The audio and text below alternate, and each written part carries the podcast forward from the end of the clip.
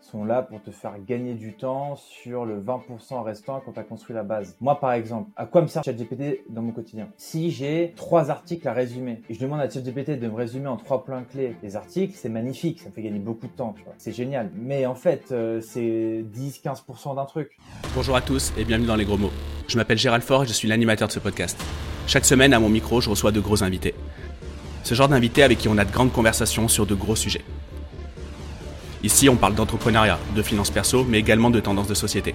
Pour ça, évidemment, on va utiliser plein de mots, parfois même des gros mots. Mais nous ne nous en veux pas parce que peut-être qu'ici, tu entendras le mot ou la phrase qui te permettra d'avoir le gros déclic dans ta vie pro ou dans ta vie perso. Si tu veux rejoindre cette grande aventure, clique sur le bouton pour t'abonner. Et maintenant, je te souhaite un bon et gros épisode. Bonne écoute. Bon, je démarre l'enregistrement euh, avec Mathieu et là on vient de se dire en, en prenant la parole euh, qu'on se souvenait même plus de quoi on avait parlé quand on avait préparé l'épisode. J'ai pris aucune note, c'est impeccable. Genre le, le, le, professionnalisme à son apogée. Voilà, c'est nickel. Et donc du coup, euh, bah, ça va être un épisode un peu freestyle, mais je suis sûr qu'on va avoir plein de trucs à se dire. Bah écoute, euh, j'espère. Comment tu vas, Mathieu? Bah écoute, ça va très bien. Euh, il fait beau à Nice, donc, donc très content. Et écoute c'est vendredi. Vendredi, c'est toujours une belle journée. Donc, euh, donc voilà, non, ça va très bien. Euh, bonne journée, euh, ça se passe bien. Trop cool, trop cool, trop cool. Et du coup, est-ce que s'il y a encore des, des personnes qui traînent sur YouTube ou qui traînent sur LinkedIn et qui ne te connaissent pas encore, je ne sais pas qui, qui sont ces fous, mais est-ce que tu peux te présenter? Est-ce que tu peux expliquer ce que tu fais? Je pense qu'on a beaucoup plus qu'on pourrait aller croire. Non, non, bah, moi, très simplement, je m'appelle Mathieu, j'ai 23 ans. Euh, je suis né à Nîmes, dans le sud de la France. Je suis d'origine normande et bretonne. Euh, donc j'ai un peu, tu vois, la, la palette. Euh, il y a un an et demi, j'ai commencé à fonder une boîte qui s'appelle Linker. Notre métier, c'est d'accompagner les marques et les dirigeants sur LinkedIn. Donc ça, c'est vraiment notre, notre, notre spécialité. Aujourd'hui, on est exactement 11 dans l'équipe. Il y a un an, on a rejoint une autre boîte qui s'appelle Kudak, que certains connaissent peut-être, notamment via Théo, Théo Lyon, avec qui euh, je suis associé désormais, avec aussi Paul et Guillaume, bien sûr, sur les autres BU. Et donc, euh, et donc voilà, on s'éclate bien. Euh, on accompagne des boîtes qui vont du freelance jusqu'au groupe côté au CAC 40. Et, et, moi, je suis à Nice et je suis une fois par mois à Paris pour ceux qui veulent, pourquoi pas, faire un déj parce que j'ai peux comprendre que c'est important de faire des déj. Donc, désormais, j'essaie de faire un peu des déj. C'est une nouvelle pratique pour moi. c'est très, très bien les déj. Moi, je suis un grand fan des déj. Mais, euh, mais tu sais, à Bordeaux, le problème, c'est que quand tu déj avec quelqu'un, tu dois, tu dois poser ton après-midi. Parce que sinon, euh, sinon, tu fais n'importe quoi le reste de l'après-midi. T'as pas le choix. Tu vois. Donc, euh, les déj, c'est toujours, c'est toujours un danger. donc, donc voilà, non, trop cool. Et donc, du coup, du coup, moi, j'ai adoré ton profil quand je l'ai découvert, mais notamment via les réseaux de, Théo, parce que euh, euh ce que j'aime, c'est euh, qu'en fait, on te voit monter cette boîte, donc tu es, jeune, tu as 10 ans de moins que moi, euh, on te voit monter cette boîte et euh, on te voit cartonner. Et, euh, et, et, ça casse un peu les, codes du, du mec de, de, de, de 20 et quelques balais qui, qui cartonne. toi, j'ai l'impression que tu bosses beaucoup. J'ai l'impression que le rythme est énorme. Et j'ai l'impression aussi que ton, ton, ton, les, choses, enfin, il y a, y a, un côté euh, transparent sur, euh, et, et, ça c'est quand même l'écosystème Kudak, c'est vachement ça. Il y a un côté building public en fait euh, autour de autour de, de, toi. Même Théo euh, joue là-dessus évidemment, mais euh, ça c'est c'est quoi? C'est de la c'est de la c'est de la totale transparence ou, ou c'est stratégique cette cette, cette ce building public? Je me permets juste d'interrompre l'épisode pendant quelques secondes. Comme vous le savez, ce podcast, bah, c'est une équipe derrière pour le produire, c'est du temps et c'est des moyens. En contrepartie de ça, si vous voulez nous remercier, nous féliciter ou nous encourager, vous avez simplement à mettre un like sur YouTube ou 5 étoiles sur Apple Podcast. Comme vous le savez, ça amène plus de visibilité, plus de notoriété et encore plus d'invités pour les prochains épisodes. Je vous laisse reprendre l'épisode et je vous remercie d'avance pour votre like ou vos 5 étoiles sur Apple Podcast. Bonne écoute. Ouais, c'est une bonne question. Euh, Bon, déjà, moi, tu vois, j'ai euh, j'ai été biberonné à la culture building public. Parce que moi, si tu veux, euh, mes premières références d'entrepreneuriat, c'était euh, Théo, c'était Greg de Germinal, c'était les premiers créateurs de contenu sur LinkedIn.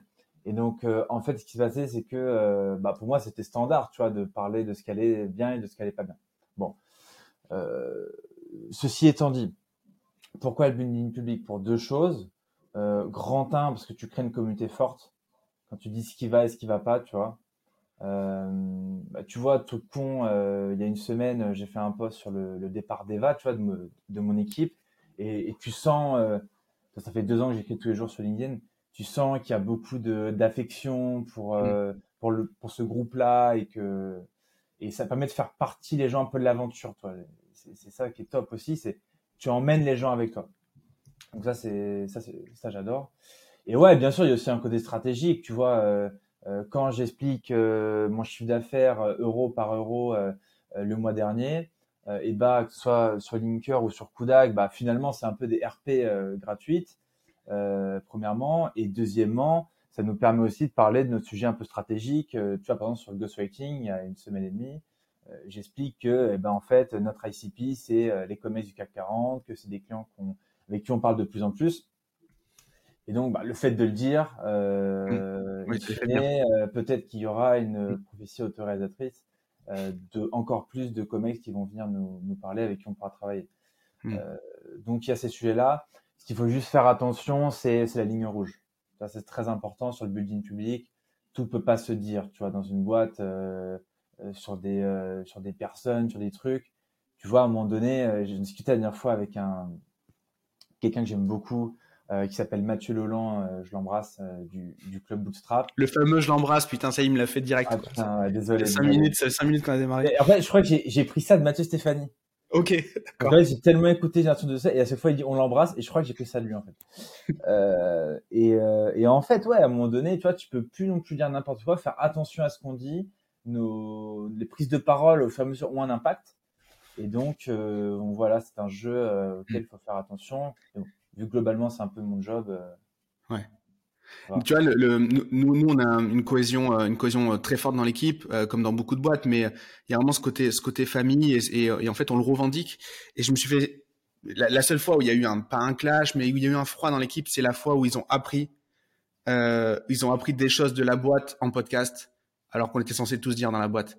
Et donc, en fait, il y a eu, c'était pas un, problème de l'extérieur, tu vois, c'était un problème en interne. Et, euh, et, voilà où, j'exposais une stratégie clairement c'était il y avait un côté storytelling il y avait un côté aussi je discutais avec la personne donc j'étais pris dans la conversation et c'était quelqu'un d'intéressant donc c'était de la, de la, co-construction quoi et en fait les et puis c'était pas je n'avais pas parlé à l'équipe avant donc il y avait un petit un, petit pas un clash mais un petit on avait vu que ça allait pincer quoi à cet endroit-là donc moi je me méfie maintenant de ces trucs là mais sinon ouais moi ça moi ça m'intéresse trop moi le genre de contenu qui m'intéresse c'est c'est justement des contenus qui amènent euh, qui amène de l'inspiration, mais qui amène aussi de la vulnérabilité, tu vois. Euh, je trouve ça cool quand euh, quand on sait que vous n'avez pas fait vos objectifs et que vous expliquez pourquoi, et du coup, bah, ça nous évite de tomber dans les mêmes dans les mêmes pièges, quoi. c'est clair. pour revenir un peu sur ce que vous avez dit avant, c'est très intéressant.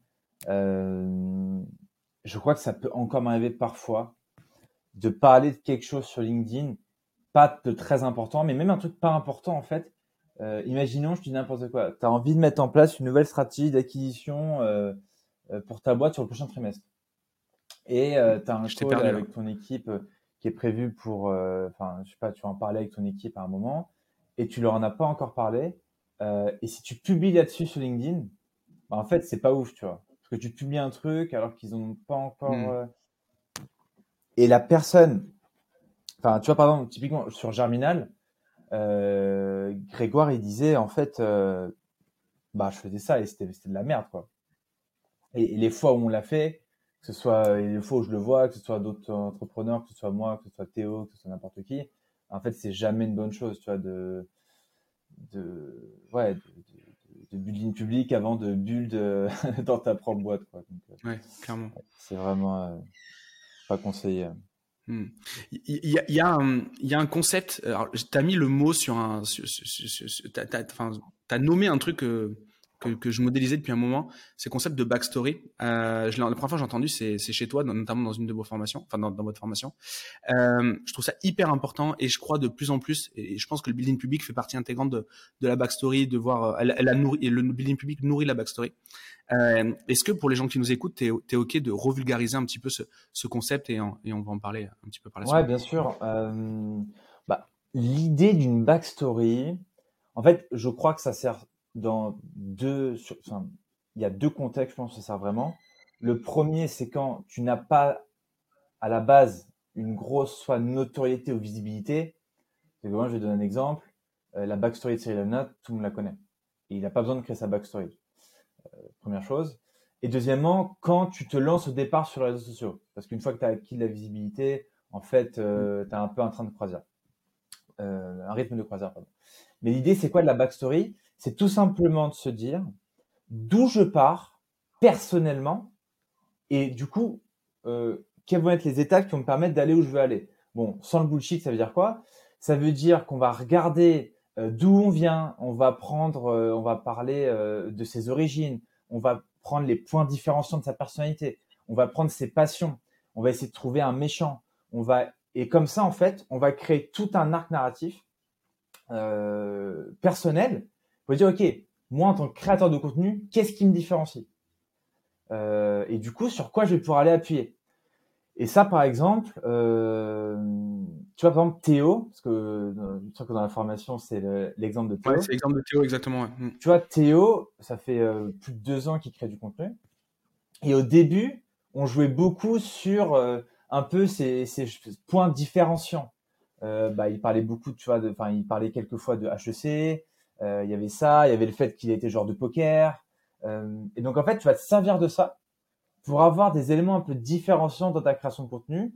Et ça peut être assez important parce que bah, ça te permet de faire des vraies différences euh, et d'avoir aussi des lignes édito un peu perso, tu vois. Mm. Euh, par exemple, on a des clients qui sont à fond dans la partie euh, province par rapport à leur histoire personnelle. Euh, on a des clients qui sont à fond dans la partie euh, TPE, PME, euh, mais aussi, tu vois, ce qu'est de l'artisanat.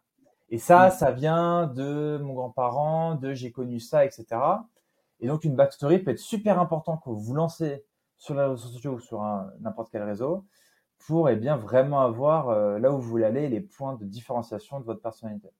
Mm. Moi, j'aime bien dire que c'est un peu le, Clark Kent, tu vois, c'est le vrai mec, c'est le vrai bonhomme qui existe euh, dans, dans le film, il n'existe pas. Voilà, bref. Euh, et en fait, quand il devient Superman, c'est ça, il endosse en fait sa backstory. C'est pas forcément faux, mais c'est en fait c'est le personnage qui va utiliser pour écrire et pour communiquer. Et, euh, et trop souvent, moi je vois euh, mes clients ou, ou, même certains potes, quand ils écrivent, ils sont full focus sur l'avatar client, ce qui est bien, absolu, il faut il faut être absolument il faut absolument le faire, mais euh, mais euh, ils sont remplaçables en fait dans leurs produits, dans leurs mécanismes. Et je trouve que la backstory, c'est ce qui rend en fait le, la solution unique. Euh, ce qui fait que moi, j'ai pas fait linker, c'est que j'ai pas la backstory de linker. Euh, et, et, et, euh, et, je pense vraiment que c'est important euh, toujours de, de, de, savoir à qui on écrit. Je pense que c'est le capital, mais de savoir qui écrit, je pense que c'est vraiment aussi euh, hyper important. Et, et, ça, il faut l'utiliser. Il faut se poser à chaque fois la question de dès que je publie, dès que je me fais interviewer, dès que je, je, je, fais une interview, dès que je fais une vidéo, peu importe, dès que je même je fais une conférence, il faut s'adosser à ce truc-là. C'est obligatoire. Je suis assez aligné. Euh, par contre, ce qui est important, c'est de partir vraiment d'éléments euh, personnels dont la véracité, tu vois, ne peut pas être euh, remise en question. C'est sûr, sinon c'est que oui. Hmm. En fait, c'est ce qui différencie euh, le, le, storyteller du gros mytho, tu vois. C'est qu'en fait, euh, euh, on va partir d'un exemple personnel, on va expliquer un truc, et, et bon, faire attention à pas tomber dans le truc euh, Clark Kent, c'est bien, mais si Superman se prenait pour Batman, ça fonctionnerait pas. C'est clair. Non, mais ça, c'est sûr. Après, moi, il y, a un truc qui m'a piégé dans, mon histoire perso, c'est que j'ai commencé à 19 balais. Moi, je te dis dev, je te dis, voilà. Et j'avais la carte et j'avais l'image du petit génie. Le problème, c'est que maintenant, j'ai 33 ans. J'ai deux gosses. Petit génie, ça n'existe plus à 33 ans. Tu, tu, commences à devenir un vieux con, tu vois.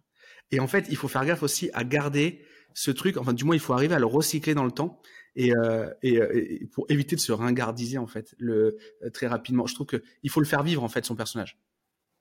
C'est clair, il évolue beaucoup. Je vais donner un exemple très simple. Euh, redonne-moi un poste. Je je sais pas si tu suis le, le contenu de Théo par exemple. Ouais. Euh, Est-ce que tu as l'idée sur les 12 derniers mois d'un poste qu'il a fait sur HEC, sauf sa remise de diplôme? Mmh... bah, Je, je me rappelle en avoir vu passer, mais je sais pas t'en donner un exactement. Ouais. Bah, en fait, euh, la réalité, c'est qu'il y en a presque plus, tu vois. Ok. Euh, il y en a presque plus parce que la backstory évolue en fonction euh, de l'évolution de la boîte, tu vois. Moi, des éléments dont je vais me servir au départ, par exemple, tu vois, moi au début, euh, je parlais beaucoup aux étudiants parce que les étudiants, c'était, c'est important de pas comprendre l'ICP vs l'IAP, dire en français, c'est-à-dire notre audience vs les clients. Oui. moi, au début, vu que j'étais étudiant, je commençais, je parlais beaucoup d'études, tu vois. Aujourd'hui, je parle plus du tout d'études parce que c'est plus du tout le sujet. Tu vois, je suis plus étudiant. Euh, euh, j'ai des potes étudiants, mais enfin, c'est pas du tout le sujet. Ça me sert à mm. rien. J'ai plein d'autres trucs sur, sur lesquels je peux exploiter. Et en fait, votre, votre contenu et cette backstory évoluent effectivement en fonction de euh, bah, le, votre évolution, le changement un peu de, ouais, de votre évolution pro, euh, votre évolution de statut, votre évolution euh, de secteur, de business. et effectivement, il faut la faire évoluer parce que si tu as la backstory que tu as quand tu avais 19 ans, effectivement, tu peux tomber dans quelques travers. Hmm. Non, c'est très cool. Et, du coup, euh, euh c'était OK. J'aimerais bien revenir sur euh, un peu votre éventail de, compétences chez Linker. Euh, Est-ce que tu peux nous, nous, expliquer un petit peu euh, bah, tout ce que, bah, dans, dans l'ensemble, votre mission Ouais, bien sûr. Ouais, très simple. Nous, notre mission, c'est globalement de construire des marques personnelles. donc ça, c'est notre mission pour faire exploser la visibilité, la noto et le business de nos clients. Aujourd'hui, on le fait via LinkedIn, qui est euh, notre canal de niche d'expertise. Et euh, effectivement, euh, là, on accompagne 90%, 95%, 97% de nos clients.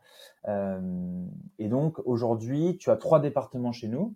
Le premier, c'est 80% du business et de l'équipe. C'est la partie ghostwriting. Donc, accompagnement de dirigeants, on rédige les posts, on vous conseille sur, sur votre stratégie de contenu. On a aussi une équipe de community management. On va prendre ton compte, aller liker, commenter, interagir, publier à ta place pour te faire gagner du temps. C'est notre plus gros département. Ensuite, on a la formation vidéo qu'on a lancée. Euh, c'est un peu un département un peu à part parce que tu vois, c'est quand même quelque chose où on veut euh, accélérer, se développer et, euh, et, tu vois, on a fait un beau lancement. Enfin, moi, j'étais content du lancement, donc donc donc j'espère qu'on va continuer à le développer. Et enfin, c'est la partie influence avec Alix. Allez suivre Alix Vision sur LinkedIn. Euh, qui est, euh, elle a influence, on l'embrasse bien sûr Alix, euh, sur le sujet. Et donc avec avec l'influence, on fait deux choses. On, fait bon globalement des campagnes d'influence donc pour des marques. C'est-à-dire que bah, vous voyez ce que ce qu'il y a sur TikTok et Instagram. Et ben nous on fait des campagnes en B2B beaucoup plus qualifiées sur LinkedIn. Vous nous donnez un budget, on va aller activer des créateurs de contenu qui vont parler de votre produit, de vos services. Euh, nous, bien sûr, on vous aide sur la partie mise en relation, le plan de campagne, les idées, la créativité et aussi euh, la delivery s'il faut checker des choses. Bon, ça, Alix le pitchera beaucoup mieux que moi. Et donc, sur l'influence, on fait deux choses. Soit on fait des campagnes one shot pour euh, faire des gros coups de visibilité, soit on fait, on fait aussi, on commence de plus en plus à faire des stratégies ambassadeurs où effectivement, tu vois, un créateur de contenu va parler d'une marque pendant un mois, deux mois, trois mois, six mois. Euh, ce qui est très cool. Et, euh, et, comment tu gères le fait Les créateurs de contenu sur LinkedIn, très souvent, ils, entreprennent. Et donc, du coup, comment on peut être entrepreneur de son, pour son propre compte et, euh, et, et, du coup être, être l'ambassadeur d'une autre marque? Est-ce que voilà, quels sont les, quels sont les, les, quel est le rapport entre l'activité initiale et l'activité qui est promue? Comment tu vois le, comment tu vois la relation dans tout ça? Ouais, bah, En fait, une bonne campagne, selon moi, hein, euh, encore une fois, si je te conseille vraiment de recevoir Alix euh, sur le sujet, il, t'en parlera. Avec plaisir. Avec plaisir. En plus, mieux. Ok. Mais euh, globalement, ce qui est important, c'est dans le concept de campagne de trouver des points de convergence. C'est-à-dire que globalement, nos créateurs de contenu, on va pas leur pousser des choses complètement débiles qui n'auraient aucun rapport avec ce qu'ils font. Il faut déjà qu'ils connaissent le produit, le service, qu'ils l'aient utilisé, qu'ils l'aient testé, qu'ils aient leur propre storytelling qui peuvent appuyer là-dessus. Et ensuite, tu sais, en réalité, Gérald, euh, pousser une fois par mois euh, une marque que tu adores, un produit top, ça ne nuit pas à ton business et ça n'interfère pas, tu vois. Euh, tu vois, moi, je dis n'importe quoi. Si demain, je fais un partenariat avec, bah tiens, shoot out à le petit ballon, Martin Ouanessian, j'adore cette boîte, j'adore le fondateur, je suis abonné au petit ballon bah, si demain je fais un partenariat pour mettre en avant euh, euh, du vin rouge extraordinaire, tu vois, je pense pas que euh, de problème de, de, positionnement par rapport à Linker. Les gens, c'est bien le sujet, tu vois. Hmm. Non, mais tu, tu, vois, moi je pousse des mails. Alors moi je, communique beaucoup par mail, mais je pousse des mails sur des formations qui sont connexes aux formations que je vends moi euh, et qui, qui rajoutent en fait de. C'est la suite de l'histoire, tu vois. C'est pas parce que moi je le produis pas que c'est pas intéressant pour pour l'audience. Donc tu vois, c'est si si c'est centré sur l'audience, il y a pas j'ai pas de difficulté à le faire, tu vois. J'ai jamais encore promu autre chose que des formations, des événements, parce que c'est mon écosystème. Mais euh, mais mais ouais, je, je, je, vois tout à fait ce que tu veux dire. Le seul danger, c'est la fréquence. Hmm. Tu fais une fois par mois, il, se, se passe pas grand chose. Tu le fais. Euh, en fait, tout dépend de combien. Si tu postes une fois par semaine, tu fais un, post sponsor par mois, c'est 25% de ton contenu, c'est énorme. Si tu fais un post par jour et que tu fais euh, trois posts sponsor par mois, c'est 10% de ton contenu. Et donc, en fait, c'est, plus important en volume, mais en ratio, c'est beaucoup moins important. Donc, ce qui est important toujours, c'est, euh, faut pas submerger les gens de posts sponsor qui n'ont plus rien à voir et tout. Mais la réalité, c'est qu'aujourd'hui, on n'en est pas là dans l'écosystème LinkedIn et que euh, les créateurs de contenu sont pas là à faire, euh, tu vois, un post sponsor par jour, etc. Ouais, non, euh, L'inverse, en fait, complètement de Instagram ou TikTok sur des influenceurs qui sont dans la tourmente d'ailleurs actuellement. Ouais, clairement. Non, mais trop bien. Et, tu disais que du coup, tu Linker, ça a quelque chose comme deux ans, je crois? Ouais, bah en fait, en réalité, euh, moi, j'ai commencé en freelance seul. Après, j'ai quelqu'un qui est arrivé. On a rejoint Kudak. Je vais te dire la date. C'est euh, fin mars 2022. Ok. Et, et, et, sur toute cette période, tu l'as vu évoluer comment LinkedIn? Parce qu'aujourd'hui, c'est l'euphorie. On en parle euh, au moins dix fois dans chacun de mes podcasts avec des personnes qui n'ont rien à voir avec LinkedIn en plus. Mais du coup, donc, et, et c'est pas le seul endroit. J'ai l'impression qu'on ne parle que de ça. Tu l'as vu évoluer comment ce réseau? Ouais. alors, c'est marrant parce que j'en ai fait un post il n'y a pas longtemps, donc je vais pouvoir donner des éléments un peu là-dessus. Euh, les premiers créateurs de contenu en tant que tels, ils datent de 2018, 2019, tu vois, 2020. Euh, C'était euh, Lopez, euh, Christopher Piton, les tout premiers au début, machin. Tu as eu l'avènement, l'explosion en 2021, 2020-2021 euh, via, en fait, en réalité, c'est que c'est Grégoire Gambato qui a démocratisé la prise de parole sur LinkedIn, que c'est venu des US et que là, on a commencé à avoir beaucoup de créateurs de contenu qui prenaient la parole. Euh, Théo, euh, Benoît, moi, c'est là où je me suis lancé. Et moi, en fait, je me suis lancé sur le ghostwriting en même temps ou un petit peu plus après que des euh, Thibault Louis, Valentine Soda, tu vois, en même temps que Valentine, quelques mois après Thibaut et tout. Et donc, bah, la réalité, c'est que 2020, euh, 2021, c'était encore une CVTech. Euh, les quelques postes euh, qui sortaient un peu du lot faisaient un carnage. Donc, euh, bah, Grégoire, c'était une hégémonie. Hein, il faisait des dizaines de millions de vues par an. 2022, c'était l'explosion du réseau. L'année dernière, pour moi, ça a vraiment été l'explosion. J'ai pas la data exacte, mais euh, je pense que le nombre de créateurs de contenu, je sais pas, mais ça va être un truc complètement délirant entre x5 et x50, tu vois. Enfin, c'est euh, euh, vraiment, c'est le nombre de contenus. Euh, je pense que c'est vraiment de cet ordre-là. Donc une explosion. Euh, bah, les gens se sont rendus compte que c'était le réseau le plus qualifié en B2B. LinkedIn s'en est aussi rendu compte et va de plus en plus vers une plateforme qui met en avant la création de contenu. Euh, le mode créateur. Euh... il est facile à trouver. Il est, en fait, tu le. Ouais, ouais, je. Il y a vraiment plein de choses qui ont été mises en place. Aux US, il y a même eu un fonds de dotation pour des créateurs US. Euh, tu vois ce genre de choses qui sont des trucs de ouf, tu vois. Et euh, mm. bah, tu vois, par exemple, il y a le programme euh, LinkedIn Creators. Euh, tu vois, en France, il y a quelqu'un qui gère ça et tout. Donc ça, c'est top. Parce qu'en fait, LinkedIn va vraiment vers un de réseau social. Euh, et, je trouve que ça va dans le bon sens. Euh, donc ça, c'est top. Et donc, euh, et donc ouais, 2022, explosion, beaucoup de créateurs de contenu. mais on est encore... Ouais, dis-moi. Non, non, vas-y, vas-y, je t'ai coupé, excuse-moi. Non, je te disais, c'est pas encore complètement démocratisé. La réalité, c'est qu'en fait, tu as encore 95% des boîtes qui ne font pas prendre la parole, euh, que ce soit à leurs collaborateurs ou à leurs leaders via LinkedIn, euh, leader avec un S. Euh, et donc, et donc voilà, 2023, plus de créateurs, algorithme plus difficile parce que plus de gens, moins de place. Faut corser le jeu, faut devenir meilleur, faut être régulier. mais le niveau, je pense que le niveau moyen sur LinkedIn en Là, en un an et demi, je pense qu'il a fait c'est x 500, tu vois. C'est vertigineux. Le niveau moyen a vraiment explosé, quoi moi, j'ai un ressenti. C'est clairement un biais, et, euh, et donc, euh, et donc, je sais que toi, tu vas me le défoncer. Donc voilà, je te fais confiance pour ça. Pas forcément. J'ai l'impression euh, qu'il y a beaucoup plus d'offreurs que de demandeurs sur LinkedIn. Moi, si je suis sur LinkedIn, ce n'est que pour une seule chose, c'est pour inviter des gens dans mon podcast, parce que j'ai la croyance que mon audience n'est pas sur LinkedIn. Et si je le développe, ce serait juste pour développer mon podcast. Tu vois, me sert qu'à ça aujourd'hui. Donc tu vois, là je suis le. Mais euh, mais par contre, je vois des marques. Par exemple, tu vois, je reçois Benoît euh, Dubo mercredi. Évidemment que LinkedIn a un énorme intérêt pour lui, il est super fort et parce que son audience est là et, euh, est clairement sur LinkedIn, tu vois, je le vois. Mais donc du coup, moi mon ressenti c'est qu'il y a plus d'offreurs que de demandeurs. Qu'est-ce que tu me réponds à ça? Ouais, bah en fait je te réponds que est-ce que c'est pas parce que les offreurs sont ceux qui font le plus de contenu? Possible. Parce qu'en fait, c'est-à-dire que toi, tu veux développer ton podcast, euh, tu veux aller euh, donc chercher du client, du business, tu, des partenariats, tu vas créer du contenu. Ok?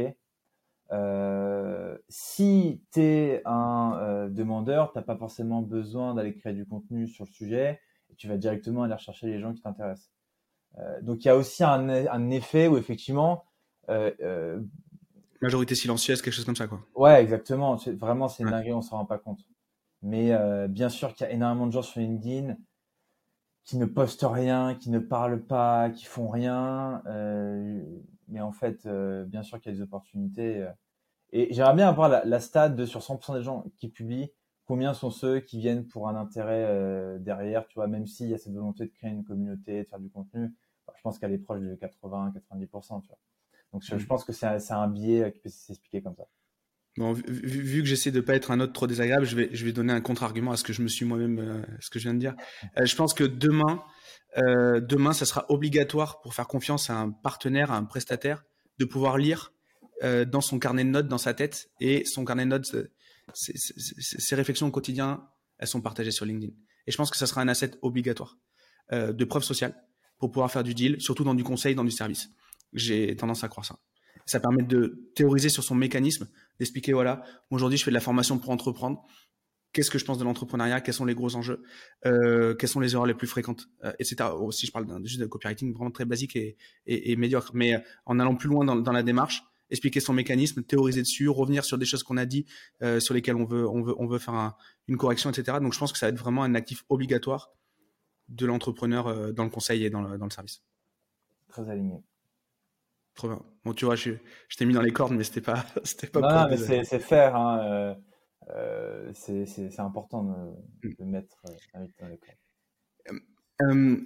Il y a un métier, j'ai l'impression, qui est en train de se faire, qui est en train de, enfin, il y a des duplications de, de, de, d'offreurs de services dans, dans ce métier-là, et c'est un métier que toi tu connais bien parce que c'est le ghostwriting. j'ai l'impression que toutes les agences se mettent à en faire, pas toujours très bien d'ailleurs. Comment tu vois le truc Toi, ta concurrence, tu la vois augmenter? Est-ce que c'est un danger? Est-ce que, euh, est-ce que justement, moi, j'ai l'impression que vous êtes, euh, vous faites partie des des, des, des, des, bah, des numéros, euh, des numéros 1, quoi? Donc, comment tu vois le truc? Est-ce est que c'est ce ressenti Tu le vois aussi? L'augmentation?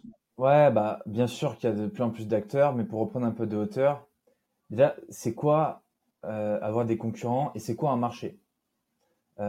Moi, je trouve que pour le moment, il n'y a pas encore de marché du ghostwriting. C'est pas vrai. Il euh, n'y a pas encore de marché parce qu'un marché, c'est quand tu as plein d'acteurs établis. Le jour où il y aura 10 linkers ou 50 linkers dans 5 ans, là, on pourra parler d'un marché. Sur les hmm. ads, sur les social ads, il y a des agences, on les connaît. Il y a un marché. Sur le ghostwriting, il n'y a pas de marché, c'est pas vrai. Parce qu'aujourd'hui, c'est quoi ce marché du ghostwriting? C'est effectivement beaucoup d'indépendants de freelance euh, qui étaient rédacteurs SEO, euh, qui s'y mettent, euh, qui était copywriter, qui était euh, voilà dans le marketing digital, dans les métiers de la rédaction. C'est ensuite euh, des agences qui commencent à s'y mettre, mais c'est pas leur leur spécialité. Elles font pas que ça, tu vois. ensuite, il y a quelques agences qui commencent à essayer de faire que ça. Mais moi, je vais te dire un truc, et si vous en connaissez, dites-le moi, c'est avec grand plaisir, parce qu'il faut que j'aille parler à ces gens-là. Si vous connaissez des boîtes qui se sont à peu près structuré. Nous, on est une petite boîte, tu vois. On est, on est 11 chez Linker. Euh, euh, c'est tranquille, tu vois. Sur Kudak, il y a 50 personnes. Mais ce que je veux dire, c'est que si vous connaissez des boîtes qui sont un peu structurées, qui ont une cinquantaine de clients, mais moi, j'en connais pas aujourd'hui sur le ghostwriting.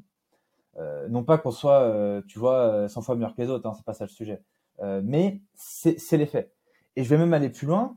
Tu as une espèce de truc complètement bizarre où euh, j'ai gagné, enfin, on a gagné euh, une espèce d'appel d'offres euh, et un gros deal sur un COMEX.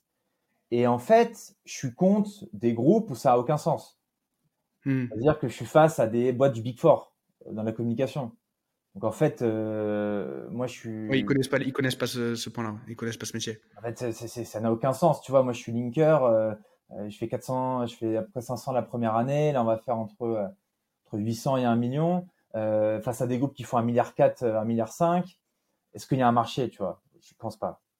Hmm. Euh, si moi, petit linker, je peux essayer, grappiller des marchés par-ci par-là, rentrer dans les comex, euh, est-ce que vraiment, entre le freelance, tu vois, il n'y a pas trop de marché pour moi. Il y a des freelances, il y a quelques agences, il y a des grands groupes qui font ça sur un niveau corporate depuis très longtemps, mais ça se structure tout ça. Et donc, pour moi, il n'y a pas encore de marché actuellement. Le jour où il y aura 5 linkers, on pourra parler de marché. Enfin, euh, en toute, euh, tu vois, je veux dire. Euh, non, mais c'est clair. Non, non, mais c'est clair. Et le, et est-ce que justement, tu parles de tes clients, donc là, tu parles du Comex. Je crois comprendre que c'est, c'est pas ton quotidien. C'est, c'est, c'est un peu à la marge ce genre d'appel d'offres pour toi. Ouais, bien sûr. Bah, si on avait que ça, tu vois, je serais au Bahamas, hein. tu vois.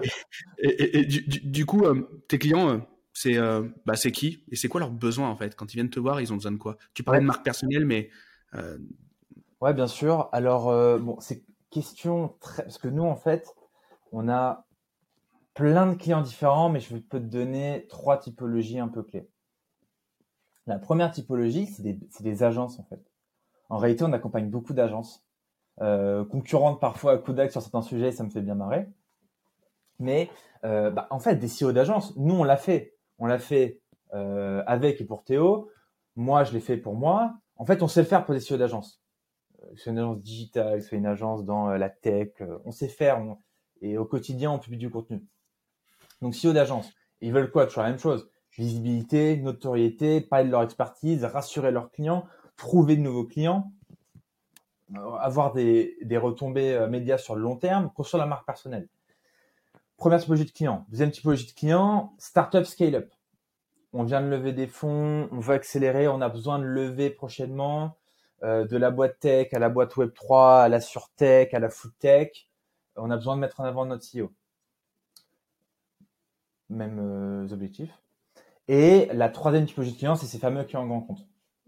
Que ce soit quelques membres du COMEX, un COMEX tout entier. Et donc ça, c'est des Chief Digital Officers où il y a un peu de politique c'est euh, c'est par exemple euh, quelqu'un qui va euh, gérer bah, en fait n'importe quel top exécutif d'une d'un grand groupe tu vois. Là on accompagne quelqu'un qui gère aussi une autre partie digitale. Ça peut être un comex tout entier. Et là bah, les enjeux ils sont simples hein. c'est bah, y a, en fait non ils sont pas simples. Il y a plusieurs enjeux. Il y a un enjeu politique. Il y a un enjeu d'exposition euh, des top execs de cette boîte-là vers les autres boîtes, hein, que ce soit concurrent ou boîte du CAC 40. Et là, bah, c'est de la visibilité. Et en fait, ça vaut très cher. Parce que euh, euh, à ces niveaux-là, en fait, de business, tu vois, en fait, un groupe mm. du CAC 40, tu vois, c'est c'est pas avoir un lead le sujet là. Non, c'est clair, oui. Donc voilà les, trois types de clients qu'on a, et puis des choses après qui sortent de l'ordinaire. Euh, un joueur d'échecs, un fonds de M&A, euh, une boîte d'influence, euh, une, une, boîte dans le bâtiment, des choses dans les, tu vois, plein de, clients différents. Ok, ok, hyper intéressant. ok, très cool. Et est-ce que, bah, justement, si on prend le solopreneur qui, bah, qui peut potentiellement écouter ce, ce podcast, si tu as, je sais pas, 3, 4, 5 conseils à lui donner pour ou au moins les erreurs à éviter sur LinkedIn, ça peut être intéressant. Est-ce que tu as des trucs comme ça, euh, des grands marronniers euh, que, tu, que, tu sors, euh, que tu sors le plus souvent? Alors, est-ce que la question c'est pour qu'un solopreneur développe son business ou c'est pour qu'un solopreneur développe sa visibilité sur LinkedIn? Bah, que, qui développe sa visibilité sur LinkedIn et ensuite euh, et ensuite euh, voir l'impact que ça avoir sur son business, ça peut être intéressant. Parce que je sais que je sais en plus tu en parles beaucoup dans la formation que tu poses bien l'objectif. Euh, tu commences par dire cette formation, ça dépend de votre objectif. Si, vous, si c'est tel, tel, objectif, vous devez regarder quel tel KPI, etc. et ça, je trouve ça très bien parce que je trouve ça très honnête. On n'est pas tous à le faire. Euh, on n'est pas tous à le faire quand on vend des formations euh, de, de, de, de, liées au business. Donc, euh, je trouve ça très smart l'approche.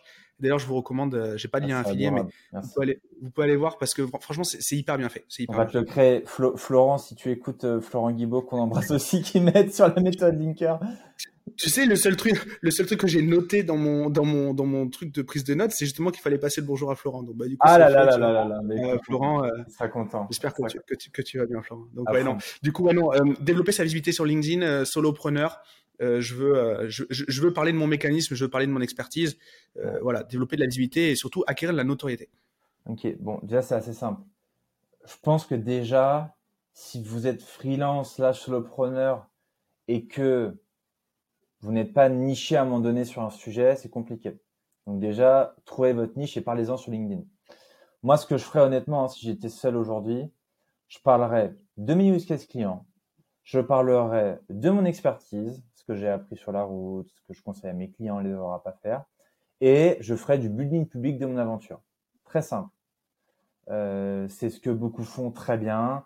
Euh, Hugues un super pote euh, qui s'est mis à full soloprenariat et qui est désormais euh, fait sur LinkedIn en, en building public. C'est ce que beaucoup Thibaut a fait euh, euh, avant de commencer un peu à se diversifier récemment, que ce soit via du bootcamp ou effectivement des conférences. Et donc, je parlerai de mon aventure, de mon expertise et de mes clients. Voilà, très simple. Et vous faites ça tous les jours pendant un an.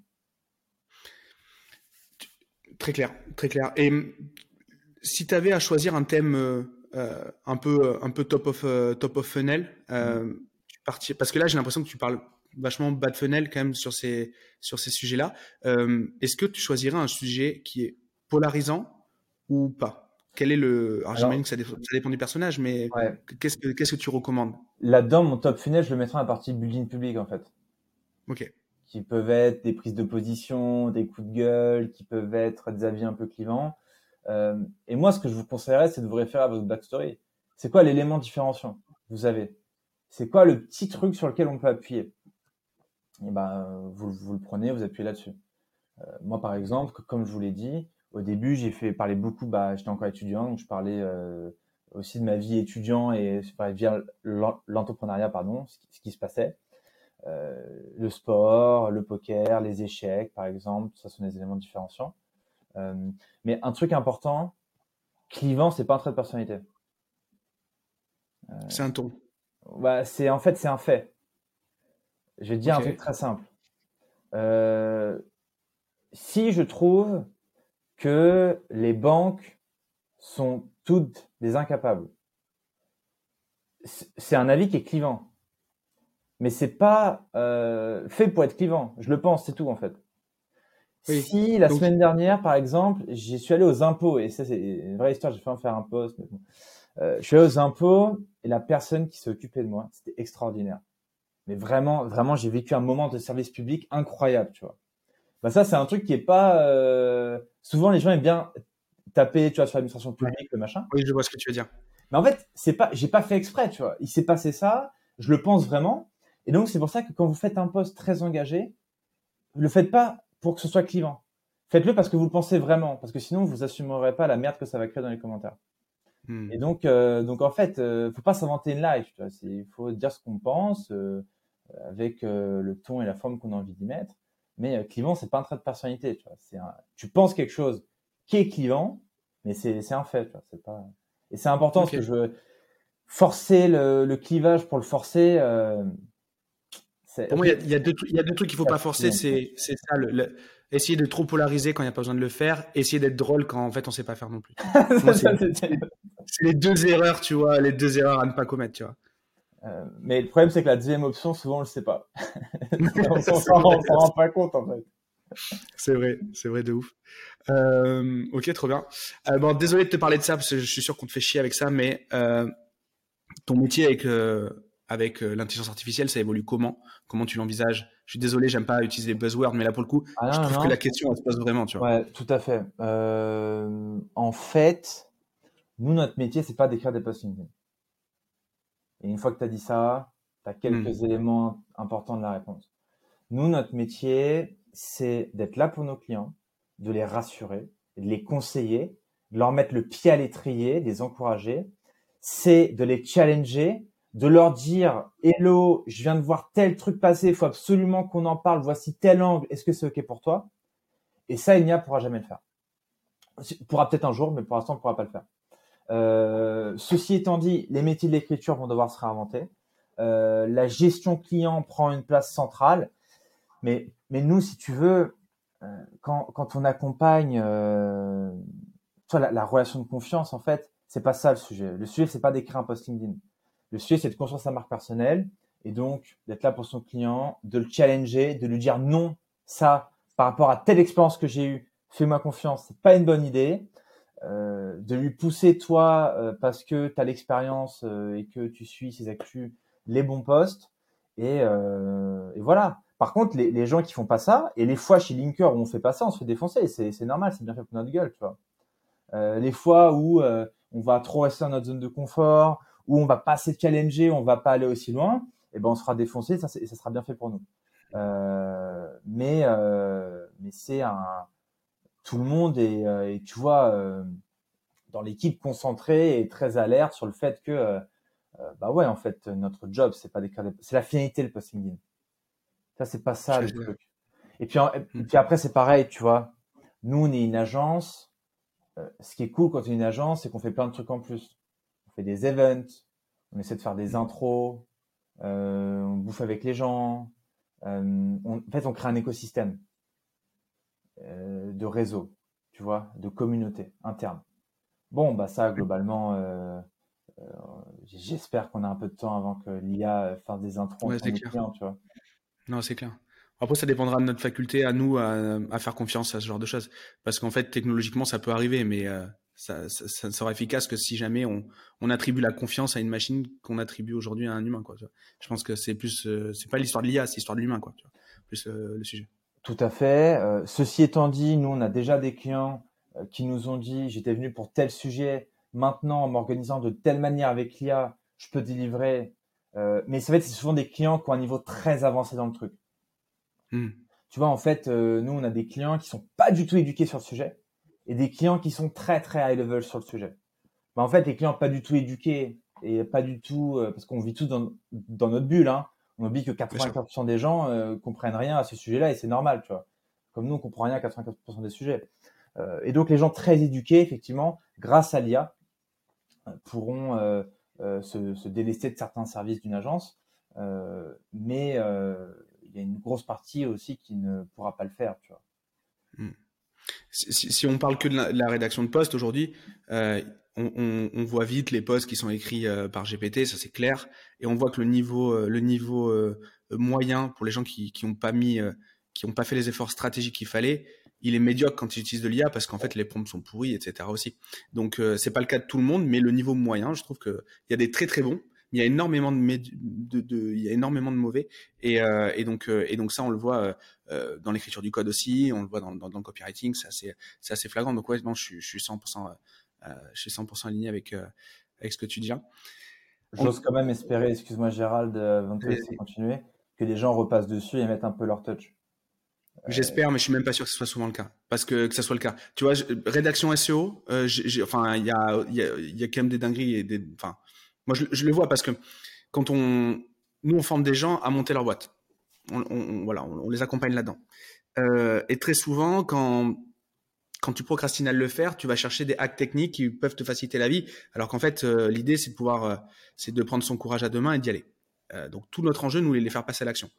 Et on voit, on voit des gens qui vont procrastiner à, voilà, là, on, a, on, on, a eu un, on a une conversation, ça, ça pas fait, mais sur, sur justement le, le, la rédaction SEO, c'est en mode, je lance un, avec l'IA, je peux lancer x x dizaines de x dizaines d'articles sur mon blog par jour je teste des thématiques et ça me, dit, ça me dira ce que j'ai envie, ce que je dois faire. Euh, ce qui rank, ça, ça, sera mon futur business.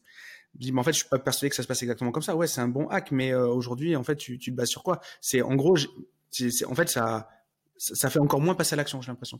C'est en gros, on laisse faire, le, on laisse faire le, truc. Et moi, je trouve ça dommage, tu vois. Le kiff, c'est justement de se, le plus intéressant, c'est de sauter du plongeoir, tu vois.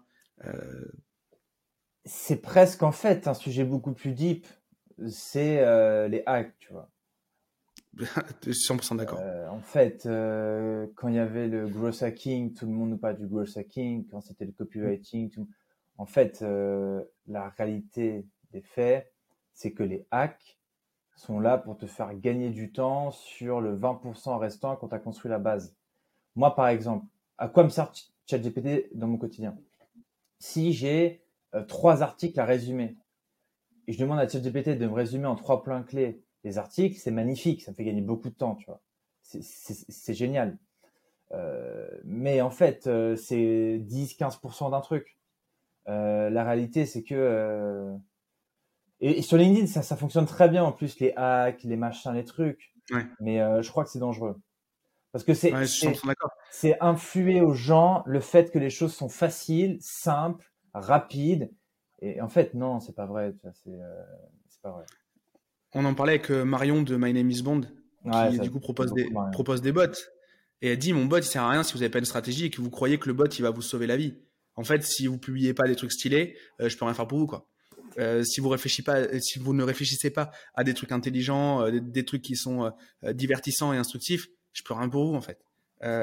Enfin, voilà. Et, j'adore cette démarche. Pourtant, avoir un bot, quoi. Tu vois. Tu vois, c'est comme, en fait, euh, les gens qui parlent de l'algo LinkedIn, moi je dis toujours, quand on parle d'algo LinkedIn, je dis, ça fait combien de temps que tu publies? Tu as publié combien de posts?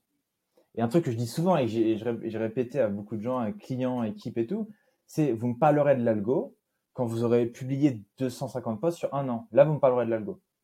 Mais tant que vous n'avez pas mm. fait ça, en fait, pourquoi on parle de l'algo? Enfin, C'est pas le sujet là. Et les hacks, quand tu es rédacteur SEO ou que tu es euh, un business qui, a déjà un gros une grosse machine d'acquisition SEO, ben là, ChatGPT, c'est magnifique. Et tous les hacks vont te permettre d'embellir, de gagner du temps, etc. Mais quand tu n'as pas encore de fucking stratégie SEO, pourquoi tu parles de ChatGPT? C'est pas, pas le sujet, là. Euh, le sujet, c'est euh, de te faire accompagner pour construire, tu vois, l'architecture, les, les mots-clés, les pages, trouver tes... Enfin bref, je, je, m'excite un peu. Mais, tu vois, c'est. Non, non, mais les hacks, on déteste ça. On, on, est, on est beaucoup en parler, on déteste ça parce que ça, ça, ça fait, ça, ça rend. Déjà, on avait tendance à copier des choses aux US sans les digérer et en les, en les, en les, en les ressortant euh, telles quelles, euh, sans comprendre pourquoi et ça fonctionnait pas et on s'étonnait. Euh, maintenant, maintenant, il y a cette notion de hack technologique je dis maintenant, ça fait quand même un, petit bout de temps. Et donc, en fait, j'ai l'impression que tout devient de plus en plus médiocre dans la production, dans la stratégie. franchement, je le vois. Je le vois dans mon quotidien et, ça me rend ouf, tu vois. C'est un peu l'ennemi, tu vois. C'est un peu ça le méchant de mon business, moi. C'est les hacks, tu vois. Ouais, alors que ChatGPT, c'est extraordinaire. C'est euh, extraordinaire. Alors que euh, les hacks de growth, c'est extraordinaire. Moi, quand j'ai scrappé grâce à un hack de Kevin Dufresne, qu'on embrasse, qui viendra bientôt ici aussi. Euh, qui est pas mal de, euh, il ne sait pas en plus, mais quand j'ai scrappé euh, la liste des étudiants du club de finance étranger de l'EDEC et que j'ai réussi à avoir ma première formation, mon premier coaching grâce à ça, c'est magnifique.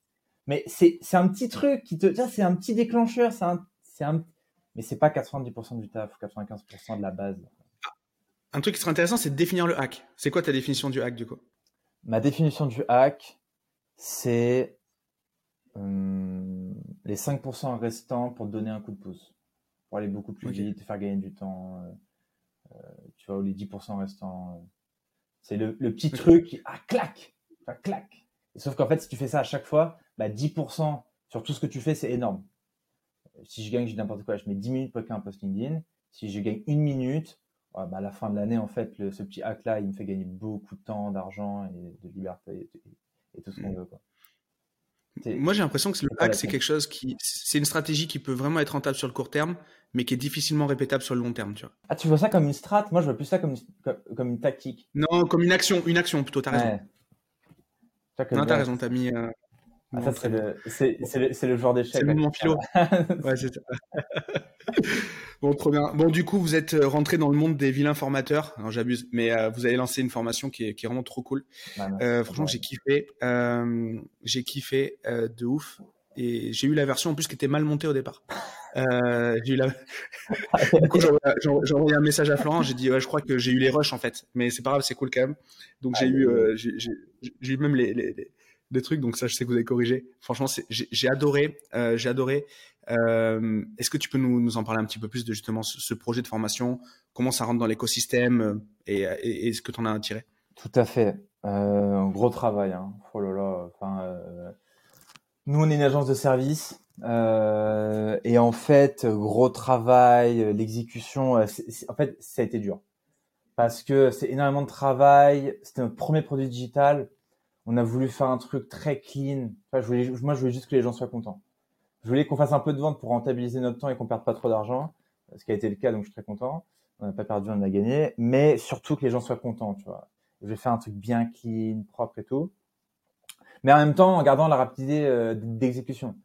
Donc, ce qui s'est passé, c'est que nous, agence de service, on se dit bon, il nous faut un produit pour des sujets que, bah, déjà, par exemple, quand un client linker a pas le budget, pas le panier moyen nécessaire pour prendre la prestation, on peut euh, tu donnes celle sur la. Exactement, exactement. Produit one shot, moins cher. Donc ça déjà c'est top. Et on le vend, euh, tu vois, chaque mois comme ça. Donc ça c'est top. Deuxièmement, linker.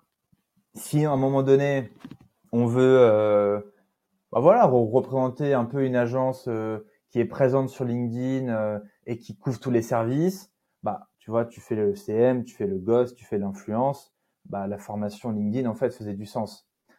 Troisièmement, c'était une source de business pour nous, euh, tout simplement, euh, tu vois, euh, de, en, en horizontal, exactement, une nouvelle verticale. Quatrièmement, on avait toute la data, tous les exemples, et je suis plutôt à l'aise. Enfin, j'espère, Gérald, tu me diras peut-être le contraire, mais j'ai beaucoup aimé cet exercice de pitcher le truc, tu vois, et de devant la caméra. Donc, on avait la personne pour le faire. Euh, si j'avais pas été à l'aise du tout avec ça, ça aurait été chiant. Euh, tu vois, de, moi j'aime transmettre, je suis assez à l'aise à l'oral.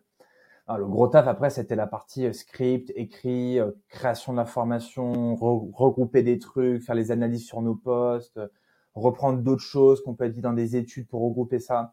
Ça, c'était un taf, beaucoup de, ouais, enfin gros gros taf quoi. Franchement, big respect, gros respect à ceux qui font de la formation, font des lancements comme ça parce que parce que c'est du gros taf. Et donc, non, bah très content de l'avoir sorti je suis très content parce qu'on a eu franchement euh, que des bons retours. Et c'est vraiment c'était vraiment une, un soulagement tu vois.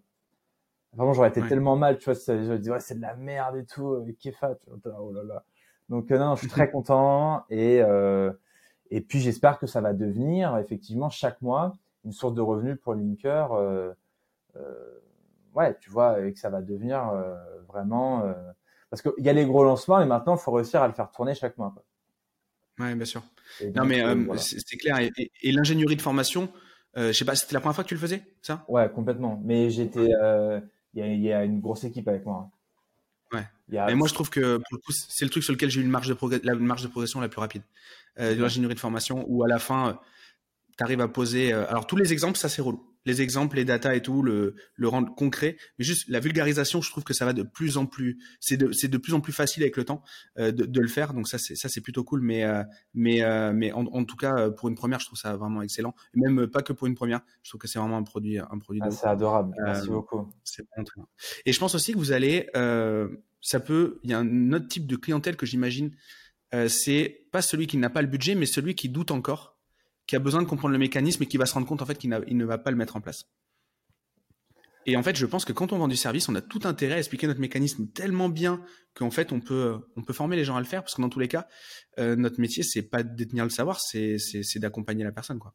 Et euh, tout est disponible gratuitement sur, sur Google. Hein. Donc, euh, en fait, on, a tout intérêt à sortir notre, notre, notre masterclass, notre, notre formation, même si on vend du service. Je pense vraiment. C'est super intéressant. C'est effectivement euh, dans, dans, nos ICP, hein, il y a quoi? Il y a effectivement la personne qui n'a pas le budget, mais là il y, a, il y a aussi la personne qui veut apprendre et se lancer d'elle-même. Il y a aussi des clients qu'on a qui veulent transmettre à leurs équipes et qui vont prendre la formation. Donc en fait, effectivement, il y a, il y a plusieurs euh, types, tu vois, de personnes intéressées et, euh, et c'est un très bon point que tu as soulevé sur la personne qui va l'apprendre, bien sûr. Moi, je suis en, je suis en train d'écrire. Là, c'est normalement, ça va sortir, euh, ça sera déjà bon en timing. Ou sinon, je vais me faire déboîter par l'équipe. Tu vois encore là. Tu vois tout à l'heure le binning public. Ah là là là là, là, ça y est, le craquage. Il y a un truc, il y a un truc que je suis en train d'écrire, c'est l'Iron Strat. Et en fait, je suis en train de remasteriser euh, tout ce que tout l'onboarding des collaborateurs dans la boîte. Et ça, en fait, je vais le proposer. C'est-à-dire qu'en gros, tu viens, on va vendre, on va vendre l'onboarding de nos collaborateurs. Donc, on va vraiment montrer ce qu'il y a sous le capot. Et, euh, et donc, euh, donc, je suis en train de, de, remasteriser ça, de le rendre plus intelligible et tout, parce que il y a, y a des phases de, de, de présentation et c'est pas que de la vidéo, c'est pas que il y a des phases de bah, d'onboarding, il y a des phases de coaching quand les collaborateurs rentrent dans la boîte. Et donc ça, je vais pas pouvoir. Donc je dois le, je dois juste vulgariser cette partie-là, cette partie euh, informelle. Et, euh, et donc en fait, euh, et je pense que ça va être vendu comme étant comme étant le, le truc qu'on donne à nos collaborateurs. Je vais clairement être transparent par rapport à ça. Et, euh, et je j'ai grosses attentes par rapport à ça. Bah écoute, hâte de voir ça. Hein. Mm. Yes. J'ai une dernière question. Euh, non, j'en ai, j'en ai deux réellement. Mais euh, avec plaisir. Tu peux juste nous expliquer euh, comment ça fonctionne avec Kudak, votre linker Kudak, votre filiation. Euh, voilà, il y a le labo, il y a plein, il y a, y a d'autres ah, structures sous Kudak. Euh, et je pense que c'est intéressant. Euh, on, on, a reçu plusieurs startup studios, on a reçu plusieurs startups qui étaient en startup studio, qui étaient incubées. Euh, là, du coup, vous, c'est du service. Comment ça s'organise? Comment ça se goupille tout ça? Ouais, bien sûr. Bah, moi, en gros, aujourd'hui, je suis associé dans Kudak. T'as vu, j'ai dit on, j'ai dit on a reçu, mais je suis tout seul. bon, bref, peu importe. Voilà, bref. Vas-y, alors du coup, t'es associé dans Kudak, excuse-moi. Non, non, mais débat, on pourra revenir après dessus si tu veux. Allez, avec plaisir. Le jeu et le on. Euh, mais euh, ouais, du coup, moi, je suis associé dans Kudak. Euh, bah, en fait, le sujet, c'était simple. C'était soit je menais ma petite barque de mon côté, soit j'allais dix fois plus vite. Euh, voilà, c'est ça le sujet en fait. Pour faire très simple. Moi aujourd'hui, qu'est-ce que ça, qu'est-ce que Kodak apporte à Linker? Bah, Déjà, moi j'ai été mentoré, tu vois, et j'ai apporté aussi des choses bien sûr, mais j'ai aussi été mentoré beaucoup par euh, Théo, Guillaume, euh, Paul sur plein de sujets, parce qu'on a recruté globalement une personne par mois pendant un an sur Linker. Bon, les erreurs, tu peux en faire 50 000, on en a fait, bien sûr, mais déjà, ça a été euh, éviter plein de conneries, plein d'erreurs.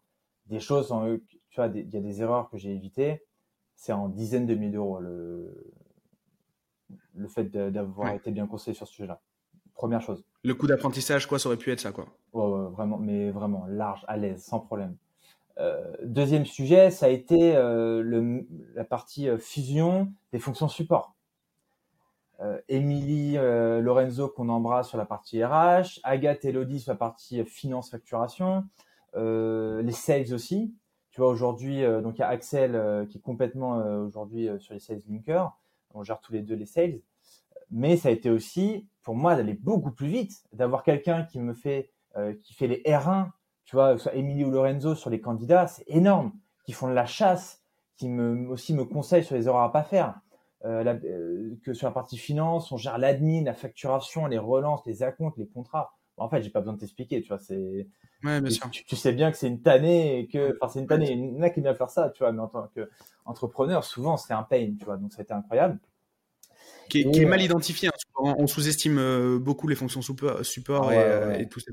C'est un truc de ouf. Hein. Et ça a d'ailleurs été une masterpiece, je pense, de, de Kudak, d'avoir pris très très tôt. Euh, Emilia, elle est arrivée très tôt dans l'aventure Kudak euh, en tant que RH. Et en fait, tu regardes, il y a beaucoup d'agences qui attendent 30, 40, j'ai même vu des agences à 50 personnes sans RH, tu vois. Hmm. Et c'est ce qui est pour moi un non-sens. Donc voilà. Euh, et donc aujourd'hui, moi, en fait, euh, moi pendant un an, j'étais vraiment, tu vois, euh, je suis toujours 100% focus sur Linker. Mais c'est vrai que depuis depuis quelques mois, tu vois, je me sens beaucoup plus. Enfin, c'est un peu splitté, tu vois. C'est vu que c'est moi qui ai fondé Linker, qui m'en occupe au quotidien, je suis 100% focus dans Linker. Mais je suis aussi là dans, dans les sujets stratégiques euh, pour Kudak. Si euh, Théo, Paul, Guillaume euh, ont besoin de moi, en fait, n'importe quel sujet, j'essaie de me rendre disponible, d'apporter des choses s'ils ont besoin, tu vois, d'un peu give back ça, tu vois. Et, et donc, donc voilà. Hyper intéressant. Et, et du coup, le Linker, ça a été le, c'était une première expérience de développement comme ça pour Kudak et j'ai l'impression qu'il le renouvelle. C'est un peu ça l'idée, non? Ouais, ça va arriver sur d'autres formats. Mais je laisserai Théo, notamment sur Road to 10 Million, se positionner là-dessus. Trop bien, hyper intéressant. Trop bien. Euh, bah, top, top, top. Bon, mais moi j'avais noté à ce moment-là de remercier Florent et de te remercier pour, pour, pour ton ah, temps. C'est adorable. Florent, pour, Florent parce qu'il est trop cool déjà. C'est trop cool de collaborer avec lui. On, a eu la chance de collaborer plusieurs fois. Toi, merci parce que je sais que bah, c'est, tu passes beaucoup de temps à, bosser et donc du coup, tu en as pris, ah, bah, as pris un peu ton, vendredi après. C'était vraiment top cool. d'échanger. Très, très, très sympa le, format. J'ai beaucoup aimé échanger avec toi. C'est vraiment très très cool. Bon, trop bien. J'ai une ultime question. Dis-moi. Euh, toi qui es un, qui, qui est un champion, un champion de la communication et, et, et, du copywriting, il faut que je trouve un nom à cet épisode. Ça dépend à qui on se compare, mais. Non, mais c'est voilà, c'est l'étiquette que je te colle. Euh, comment on l'appelle cet épisode? Il faut que ça soit bien putaclic, tu vois. Bien putaclic? Vraiment bien putaclic? Ouais, mais il faut pas que ça te cherne au bout de deux minutes non plus. Hein. Euh, bah, en fait, si tu veux être bien putaclic, c'est facile, tu vois. Euh, genre, euh, si tu veux être bien putaclic, c'est un million par an à 23 ans. Ça, c'est facile. Ça, on l'a déjà fait avec, avec toi, non. On l'a déjà fait avec toi, non. C'est pas possible. Ah, puis en plus, toi, non, c'est beaucoup plus facile. non, mais tu peux faire ça, ça fonctionne bien. Tu peux faire, euh, tu peux parler de impressions que je fais sur LinkedIn tous les mois ou des leads. Euh, comment faire euh, la l'ultime méthode pour faire le hack, le hack ultime pour, pour au secours quoi, au secours le hack ultime, le hack ultime pour faire 80 000 euros de chiffre d'affaires mensuel et 300 000 impressions sur LinkedIn en une journée facilement, sans contrainte et sans effort. Euh, donc ça, c'est le putaclic. Et si euh, tu veux pas être putaclic, euh, je te propose de passer en MP pour qu'on en discute après. Allez, on fait ça. Nickel, on fait ça. Trop bien. Bon, merci beaucoup. Où est-ce qu'on peut te retrouver? Où est-ce qu'on peut suivre un peu tous ces, euh, toutes ces aventures-là? Ouais, bah écoutez, très simple. Moi, c'est LinkedIn, euh, bah, mon nom, mon prénom. Euh, ma newsletter, euh, Pims and CEOs, avec un bel accent anglais. C'est une newsletter dans laquelle en fait je partage des échanges que j'ai avec certains CEO et donc des apprentissages. Et donc vous avez un peu des trucs d'insider. Euh, par contre, lisez là. C'est malin. C'est très malin comme angle ça. C'est très bien. Bah, merci, c'est gentil. J'essaie de la faire. Euh, bon, j'essaie de publier une fois par mois parce que ça me prend pas mal de temps du coup de la faire. Mais euh, par contre, lisez là parce que sinon je, je vous vire en fait. Euh, je, je, je, vire les gens qui la lisent pas. Tu, tu filtres la liste. Ok. Tous les trois mois, les gens qui lisent pas, je, je vire. Euh, mais du coup, ça, j'espère que vous allez kiffer. Et sinon, Twitter, mais sur Twitter, euh, je repartage des trucs que je fais sur LinkedIn. Donc, euh, ce sera vraiment LinkedIn, newsletter. Et sinon, retrouvez-moi dans Enlève tes chaussures, dans le canapé euh, euh, voilà, sur la chaîne de, de Théo. Trop bien. Merci beaucoup Mathieu, c'était vraiment un, kiff, épisode complètement complètement à l'arrache, mais mais, ah, j'ai adoré. C'était adorable, c'était très très sympa. Euh, très très sympa. Voilà, c'est vraiment, euh, c'était très très cool et, euh, et, hâte de suivre du coup euh, les prochains invités. Et ta formation Iron, j'ai oublié. Iron. Iron Strat? Iron, Strat? Iron Strat. Donc mm. merci à toi et puis je te dis à très vite. Super, à très vite. Ciao ciao. ciao merci. Ça y est, l'épisode est terminé. Si tu es encore là, c'est que l'échange avec mon invité t'a certainement plu. Et la meilleure façon de le remercier, de me remercier, c'est de nous mettre un like ou un commentaire sur YouTube, ainsi que 5 étoiles sur Apple Podcast. Comme je te l'ai déjà dit, ça nous amène de la notoriété et ça nous permet d'avoir encore plus d'invités toutes les semaines à te proposer. N'hésite pas à me suivre et à me contacter sur les réseaux sociaux, je réponds à tous les messages et je suis à ta disposition si tu veux discuter des différents sujets du podcast. J'ai plus qu'à te remercier pour ta fidélité. C'était Gérald. Bonne semaine.